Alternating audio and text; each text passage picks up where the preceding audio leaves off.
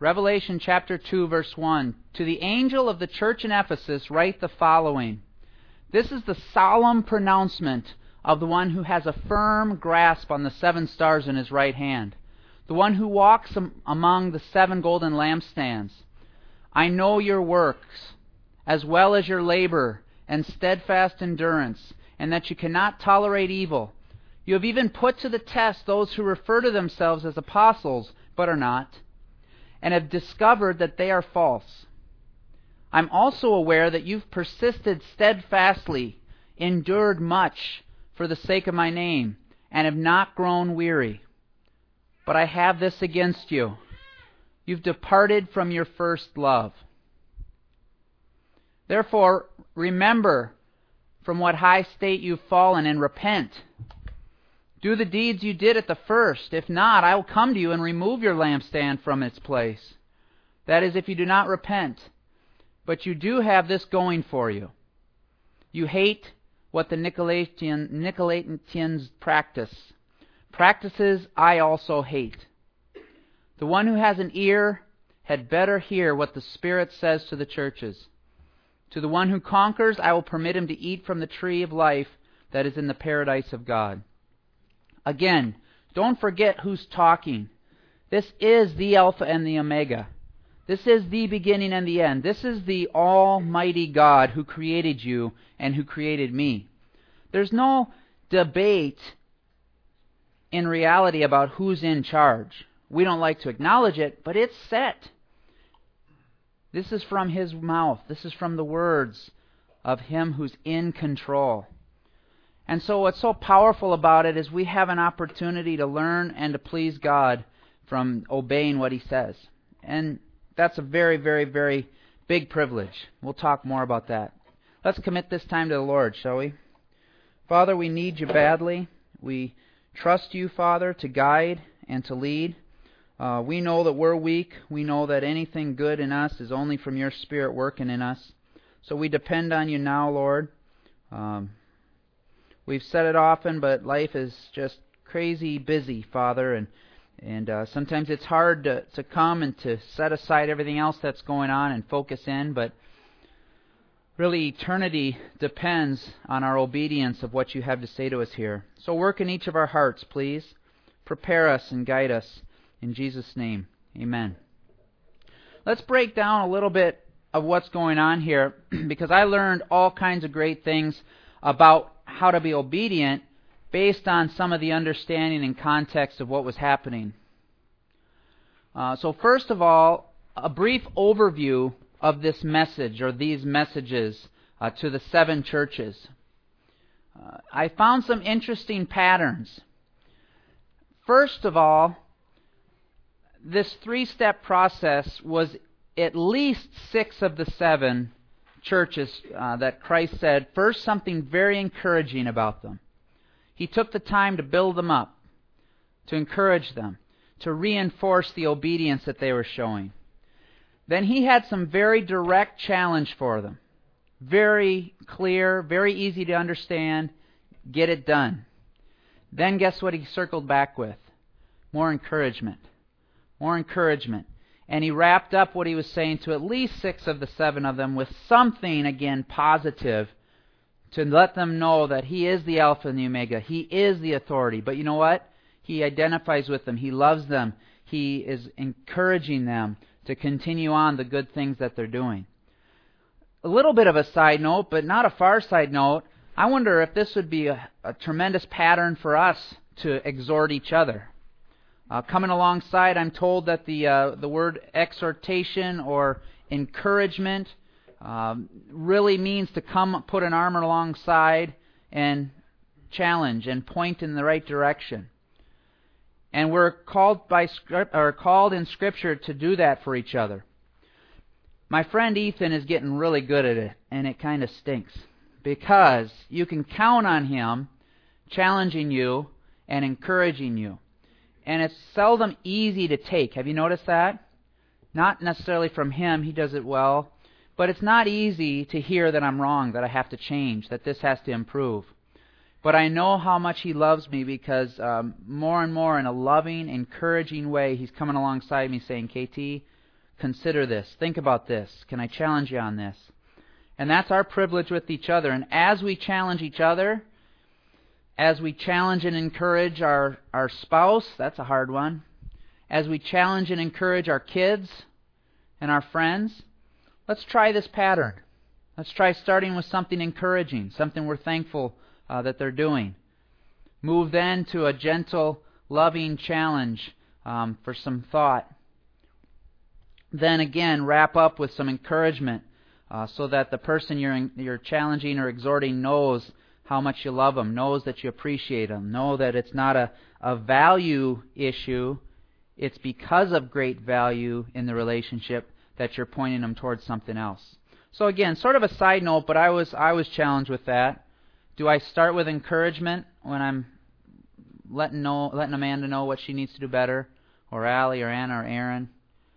Do I then gently confront, and then do I make sure that there's encouragement to wrap up the exhortation? Christ was faithful to do that. And let me point out that he didn't leave that out for the seventh church on accident.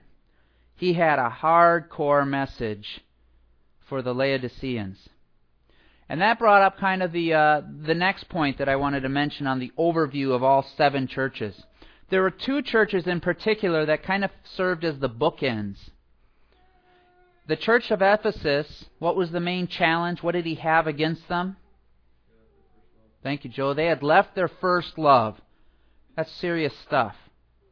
It's fundamental to our relationship with Christ. And then he wraps it up with a challenge to the Laodiceans. Does anyone remember what the challenge to the Laodiceans was? We didn't read it, but it's there in chapter 3. You're lukewarm. I'm going to spit you out of my mouth. I wish you were hot or cold, but this wishy washy garbage is just disgusting to me.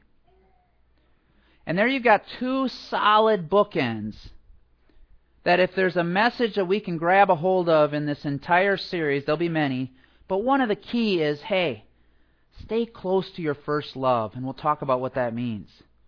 Don't neglect your relationship with Jesus Christ. And then the other bookend is let's stop messing around.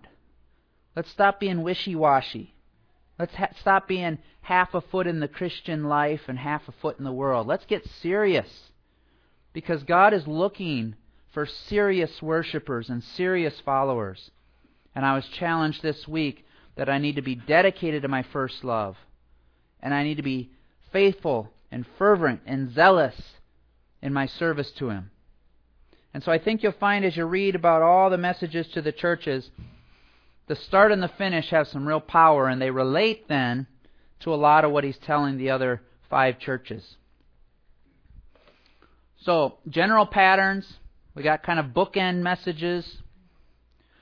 Geography. This is interesting. Notice that uh, Jake showed us that you've got seven churches in kind of a loop there in Asia starts in Ephesus, and Ephesus used to be a, a big port. So there's a lot of uh, commerce there. Now, by the way, it's not a port because the sea has actually uh, gone way back. How many miles do you think, Theron? Anyone know? Several, several, several miles. When you're standing uh, in Ephesus, you really can't even see water, and yet at the time it was it was uh, right up to the doorstep there. So major commerce. Then you go around the loop, Smyrna, Pergamos, Thyatira, Sardis, Philadelphia, and you come back to Laodicea, the other bookend that I talk about. And you've got a complete loop. Now I shared with you already that I'm convinced that the order of how the Alpha and the Omega laid out these challenges was no accident. And I've already shared with you that I'm convinced that the starting message to the Ephesians is a powerful overview of how each of the churches should obey. And the message to the Laodiceans is a wrap up. Be careful that you're zealous in these things that are being laid out by the Almighty. And I've got a question. This isn't exceptionally deep. But to me, it points out how powerful God is and how uh, wise He is and how orderly He is. Did He arrange the cities and the people in the cities and the rivers going to the cities which back up the illustrations that he did he create all that because of this message that he was going to have for those churches and for us? Have you ever thought about that? God is so masterful. Is that why he made this this loop? Is that why he put rivers through Laodicea so that he could remind them about the illustration of the water? Food for thought, but I wouldn't put it past them. I wouldn't put it past them. And if that's true, then it just drives home the main point. What is what are we here for? What is creation here for? It's all to point us to God. It's all to deepen our relationship and our devotion to Almighty God. And if He's going to put a river or two near Laodicea to drive home the fact that spiritually lukewarm water is disgusting to illustrate how lukewarm living for Christ is, is an abomination, then maybe He did it that way to point us to God. To point us to God. Another side application of that, we're told that because Christ loves us, He's going to discipline us. Because He loves us, there's going to be trials that are allowed by Him to shape us and mold us to be more like Jesus Christ. And Ethan again has been faithful in my life, um, Dad as well, and many others. Don't don't uh, resist. Don't get bitter. Don't fight tooth and nail. Instead, uh, let's allow those challenges and trials uh, to teach us and to shape us in the direction that God would have us go. So, all kinds of side notes there. Let's get back into the actual message to the Ephesians. Again, there's some key things. Hopefully, you have your Bibles. Um, I've got my handy electronic Bible up here, but hopefully you have yours and you can have these verses open because I want to go uh, through some key things. Again, don't forget, this is the Almighty speaking. Remember, he says he has a firm grasp of the stars, which earlier in chapter 1 he says that they're actually uh, symbolic of the messengers for each church, quite possibly the actual people that would deliver the letter from John to each of the each of the cities and then read to the churches. He also says that he walks among the seven golden lampstands. Remember that the seven golden lampstands are the churches. The churches. Now, what is a lampstand's job? Yes. Whew, I was nervous for a minute there because it ain't rocket science, people. The lampstand holds the lamp. Well done. Well done. But what a cool picture. Who's the light? Who is the light? Jesus Christ. Thank you, Leah. Thank you. Jesus Christ is the light. And what is it? The what is the, the churches? What are these churches' purpose? What is our church's purpose? Hold up the light. Hold up the light. Display the light. Everything about what we do for our 74 and a half years on earth as we know Christ, is to show Him off, to hold Him up, to reveal Him. And everything I do needs to be having Him look great. And I was convicted this week. There were some things that I that I said and I thought about, um, and some of the ways that I spent time that that I don't think held Christ up as high as He deserves to be held up. And that's got to change. It's got to change. If I truly love Christ as my first love, and if I'm truly zealous instead of lukewarm, then my lampstand, our lampstand, this lampstand, collectively we need to hold up Christ. Big time. So don't forget that this is the Almighty that walks amongst the lampstands. He says to the church in Ephesus, I know your works as well as your labor and steadfast endurance. And he goes through the encouragement. Let's break that down. That was a good picture. That was the reminder of who we're seeking to obey here. First of all, the encouragement. Four things that they're doing very, very well. Four things that they're doing well. And I wanted to back up that these are not just four token things that Christ was throwing out there to make him feel better about himself before he brought down the hammer. These are real things directly from Scripture. Directly from Scripture. Steadfast endurance. He says, I know your steadfast endurance. What does 2 Timothy 2 3 say? Endure hardship as a faithful soldier of Jesus Christ. Endure hardship as a faithful soldier of Jesus Christ. Have we heard that verse before? A few times. Jake says no. Jake. A few times over the last series, right? They were doing that. They were doing that. They were enduring. They were steadfast. And Christ says, Well done. That's the way to be. You get it blue, right, Mom? Whenever my mom went to a wrestling match when we were growing up, there was a blue and a red often, and, and uh, you'd hear my mom yell from the stand, You get it blue! You get it blue! That was encouraging. Thanks for that, Mom. But this is an encouragement. This is, yeah, get it done. You're doing it. Well, well, well done. The second thing is they did not tolerate evil. They did not tolerate evil. That's huge. The second part of Romans 12:9. Abhor what is evil. Cling to what is good. Hate what is evil. Another word for abhor. Hate what is evil. Don't stand for it. Cling to what is good. So far, two key verses, aren't they? two key verses that we go back to in Scripture over and over. Say, okay, I got to endure hardship. I got to endure hardship. Okay, I got to hate evil and cling to good. No to evil, yes to good. This is the quest of where we seek to be obedient. They were doing it, and they were good at it. They were faithful with it. They were consistent enough to where the Almighty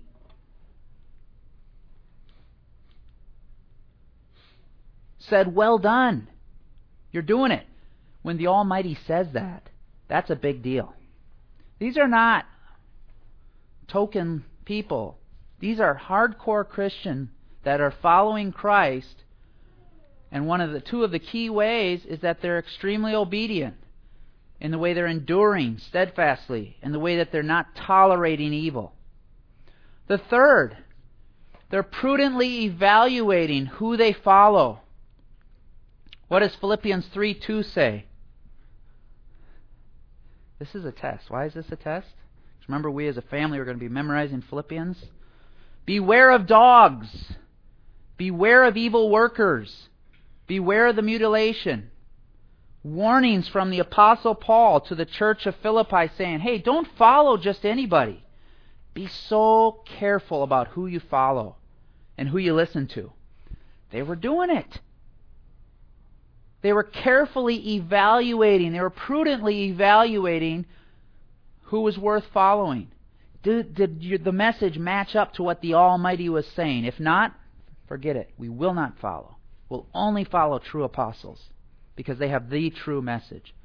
Well done. And finally, they didn't grow weary. Man, anybody in this room should appreciate that. Weariness is just, man, it seems like it's every day and yet they didn't do weary. Second Thessalonians 3:13. Don't do don't grow weary in doing good. Don't grow weary in doing good. It's tough. You get little thanks. You get more work to do. You get taken advantage of when you do good. When you seek to be giving to others. Don't get weary of it. You know how hard it is to not get weary. They were getting it done. So what's wrong? Man, those four things, if the Almighty said, KT, these are the four things you're doing, I'd be thrilled. But, but, you've departed from your first love. You've departed from your first love. Very clear message. Jesus Christ, the Almighty, is the believer's first love. And we cannot sway in our closeness, our connectedness, and our relationship with Him. And as soon as we do, we can be the model of pillars of Christian living. But if we are not intimately connected in a loving and zealous and passionate way with our Savior, we're not getting it done.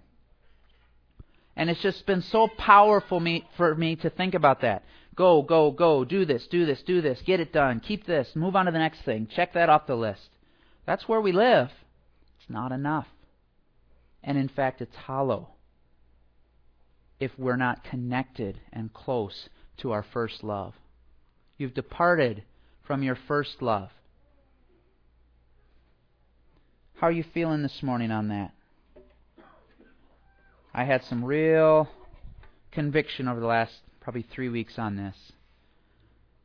Am I intimately close to Jesus Christ? It's a tough one. Ask yourself and, and look into it. The message is don't focus on the doing. Don't focus on the doing. There's a great picture of this. It's interesting. Christy and I always uh, are kind of amazed at the timing of things. Now, sometimes she claims that when I'm studying a passage for three or four weeks, everything is about what I'm learning in these passages. But then we go back and realize, know, you know what? There are a lot of connections. God does bring connections. So I'm reading about, you know, don't focus just on the doing. And she brings me a devotional by Cynthia Heald. Excellent, excellent devotional. And guess who it's about? Two ladies. Two sisters. Anyone know their names? Mary and Martha. And Jesus Christ Himself, the Almighty, was coming for dinner.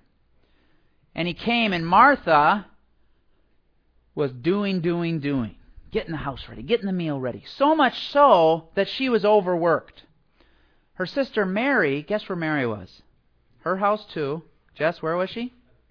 At the feet of Jesus.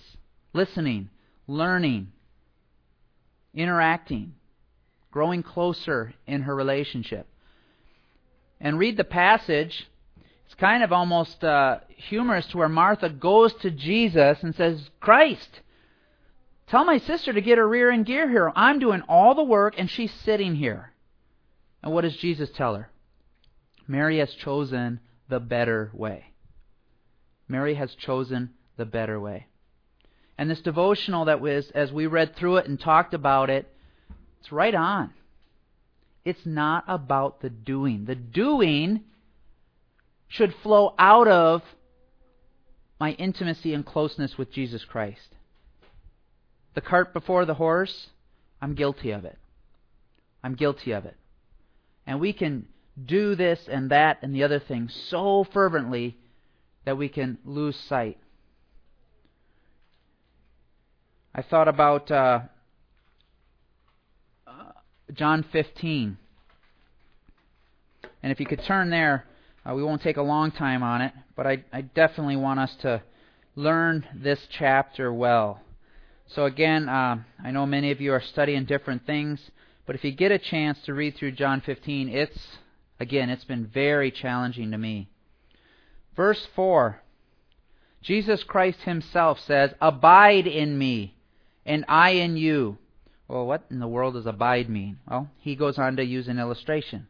As the branch cannot bear fruit of itself unless it abides in the vine, neither can you unless you abide in me.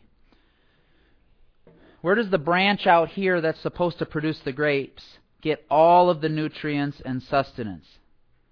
From the vine, the part that goes into the ground, the part that supplies the strength and the nourishment the protection, all of those things. That's the connected relationship that Christ says is crucial. That's crucial. I am the vine, verse 5. I am the vine, you are the branches. He who abides in me, and I in him, bears much fruit. For without me, you can do nothing. If anyone does not abide in me, he goes on to say it just doesn't work. It doesn't work. 7. If you abide in me and my words abide in you, talk about that. If my words abide in you, you will ask what you desire and it will be done for you. By this my Father is glorified, that you bear much fruit, so you will be my disciples. As the Father loved me, I also have loved you. Abide in my love. If you keep my commandments, you will abide in my love, just as I have kept my Father's commandments and abide in his love.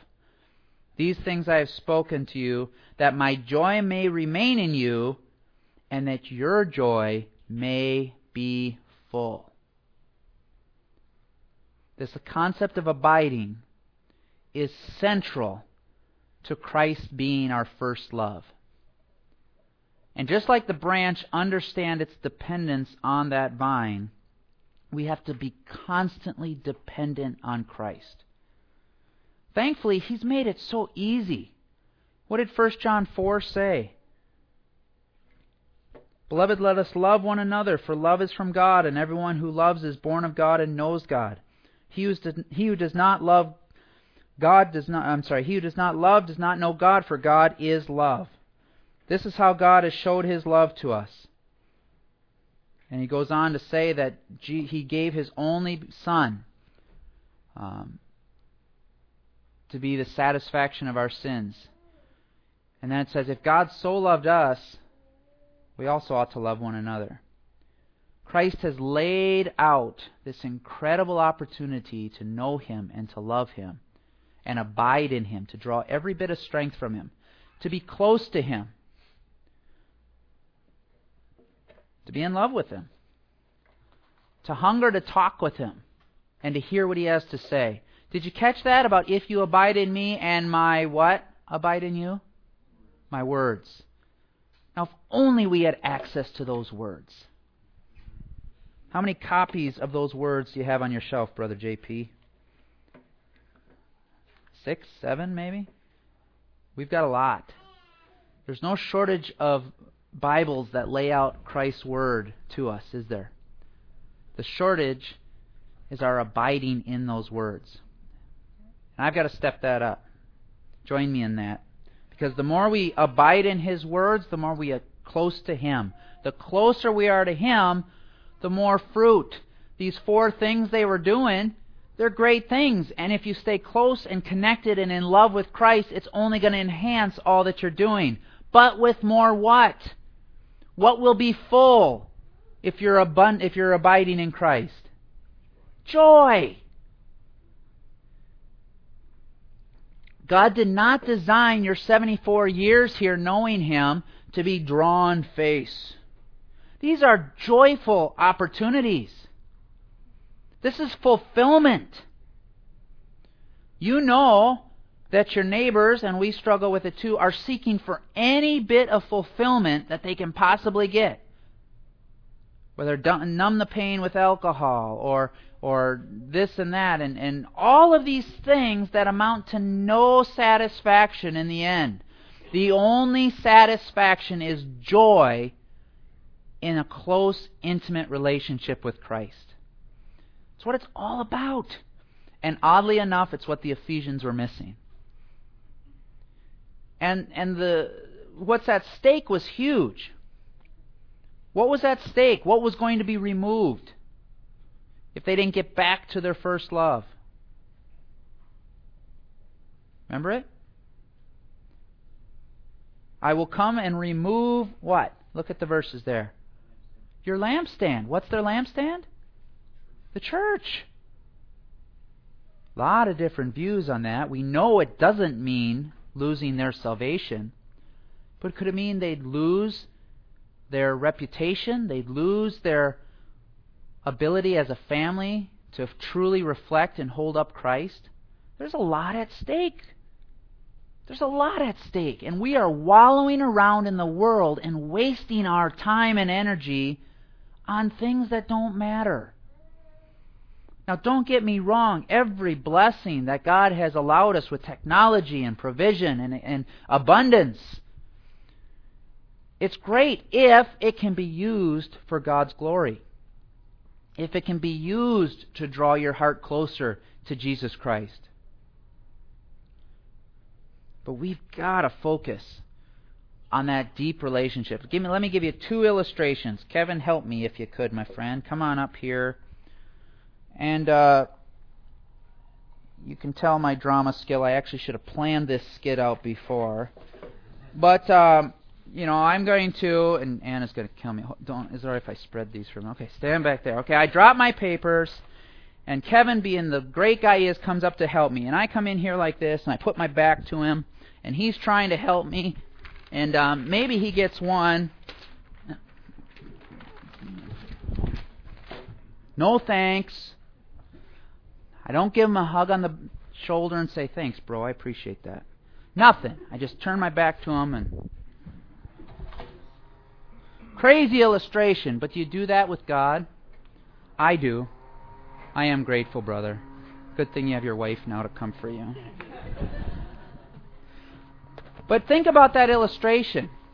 How many times is God, in Revelation 3, it says, knocking on the door of your heart, wanting to have connection, wanting to help you with the papers that are strewn all over?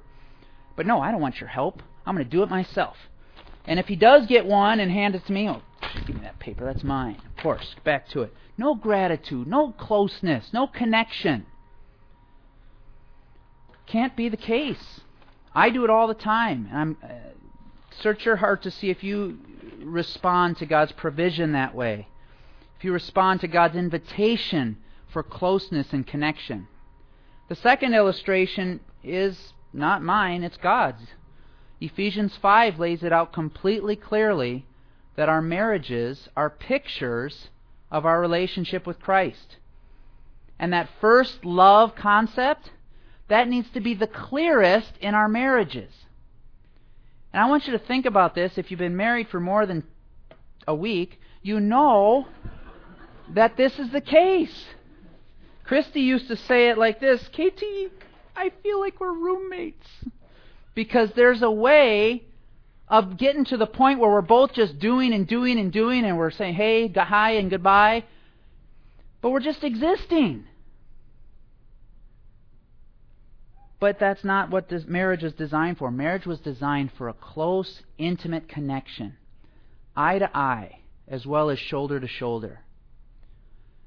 And the connection that we can have with each other as husband and wife is literally a miracle. It's unbelievable. And the illustration is that you know, I hope you've experienced those incredibly close and connected times to your husband or to your wife. And they're priceless. They're priceless. And that's what marriage is about. It's not about just being shoulder to shoulder and being ships that pass in the night so that you can share rent. It's about an intimate, close relationship, and that close relationship is a picture of how we need to relate to Christ.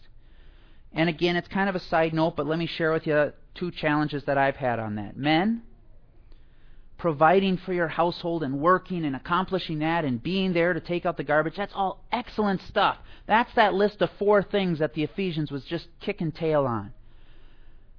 But you need to open up your mouth and talk deeply with your wife. You need to bring up discussion and questions and intimate talk. Now, again, for our, wives, we know that intimate talk could simply mean, you know, tell me about your day, and, and even harder, let me tell you about mine. It wasn't just fine. Let me tell you about the details. And I go through it. Have you ever been to a restaurant and walked, looked around a little? How many married couples are sitting there in silence? Have you noticed that? Tons. And I'm okay with silence. There's a there's a security. We can be quiet. We can be deep in thought. But something that uh, Christy's been great about from our honeymoon since, and I really am working hard at, is we have to work to connect. We have to work to connect. And when I don't feel like uh, feel like talking about the details of my phone discussion with the corporate office. She wants to hear that. And she wants to know about how I feel about this and that. And, and she wants me to ask her about how she feels. And you know it, it's not new, but when she says, I'm really struggling with this, she doesn't want my solution. She wants me to hear and listen and empathize with her. You know what I'm talking about, that close connection. The close connection whether it's a candlelight dinner or just uh, sipping tea, if, in some cases for us, or whatever it is, you need it in your marriage if your marriage will be the fulfillment that God's designed it to be. Likewise, if your relationship with Christ has become ships passing in the night, to turn your back, I'm going to get it done myself, doesn't cut it. Ladies, now I'm really going to get in trouble here. You are such hard workers. You put us men to shame. You are incredibly hard workers. And sometimes the passion and drive that you have and show in how you work to nurture and raise your children, sometimes that gets in the way of how you nurture and love and connect with your husband. Sometimes you're doing such great things that you're so busy and wrapped up with the kids that sometimes you neglect the connection with your husband. And just like we men are boneheads with focusing on work, work, work, ladies, sometimes the kids, as important as they are, that family falls apart if your relationship with your husband isn't growing to where it needs to be. Have you seen a, a household that that uh, has been hit by a marriage falling apart? That relationship is so key, and I would urge you, men, to do the things that we talk to initiate intimacy, connection, closeness. Ladies, I'd encourage you also to to realize that you're wonderful moms. And their kids are going to be fine if you take a half an hour, an hour, an evening to go out with your husband while the kids are in good hands and connect. And I'm convinced that if we as husbands and wives can do that, and while we're doing that, remember it's an illustration of how I then need to be making a connection with Christ a priority on an everyday basis, then there's hope for us sticking close to our first love. And you know what's so cool is you've been there. Have you, those of you that are married, have you experienced that close connection with your spouse? It's joyful. It's fulfilling. It's wonderful. There again, another great illustration that that connection with Christ is joyful and fulfilling. It's the way God designed us and wired us to live. We have an unbelievable blessing to stay close to Him and then to serve one another. It's great. So let's abide and let's deepen those relationships. First with Christ, our first love, and then secondly uh, with the other blessings of relationship that God has given us.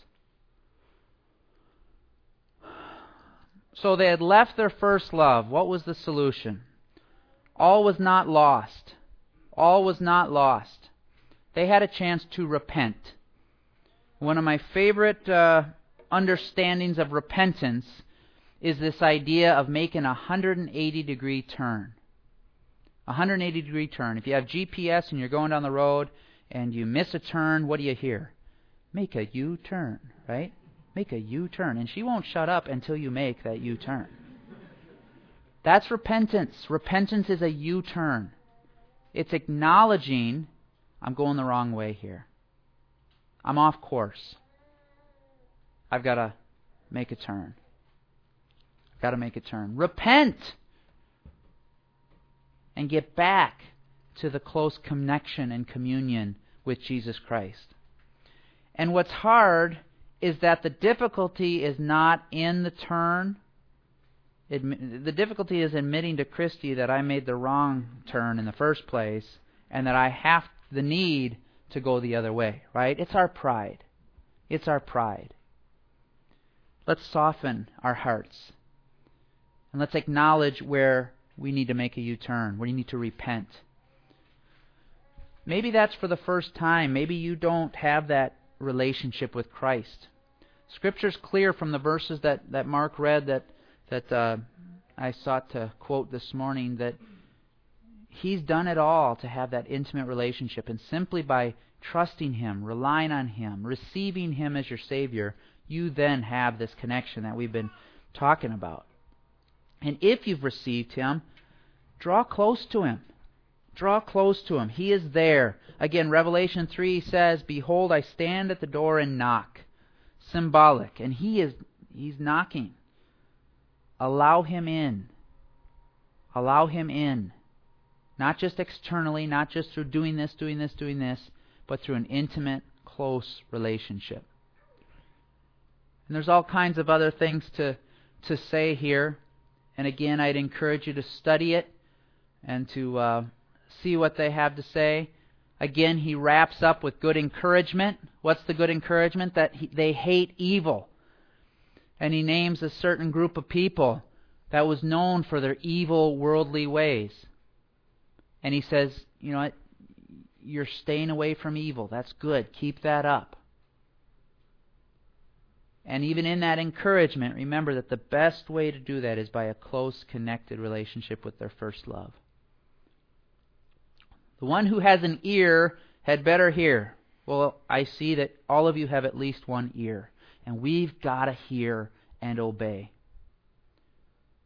What the Spirit says to the churches To the one who conquers, I will permit him to eat from the tree of life that is in the paradise of God.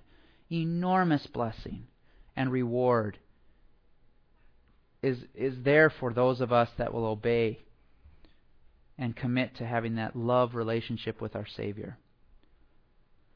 Father, we're thankful that your word is clear, sometimes too clear, Lord, because that shows the U turn is needed. And I thank you for working in my heart, especially the last week, uh, showing me that the best laid plans and the best goals are just empty if they're not um, carried out to honor you and to please you. You know what? I've been encouraged, Lord, that that as you've commit connect uh, what's the word uh, convicted me of that, as you've convicted me that my focus has been too much on self and doing. Uh, I've been grateful that the the goals and the plans haven't needed to change a whole lot, Father. It's my focus, it's my passion, it's my direction and that needs to be heavenly on you and on your Son.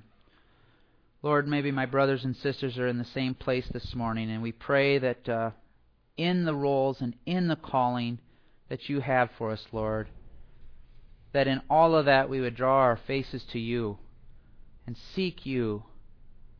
And we're thankful that you promise that those who seek you will find you when, when we seek you with all our heart and we want to be followers of Christ, holders, lampstands holding up the light that are connected and close to our awesome Savior.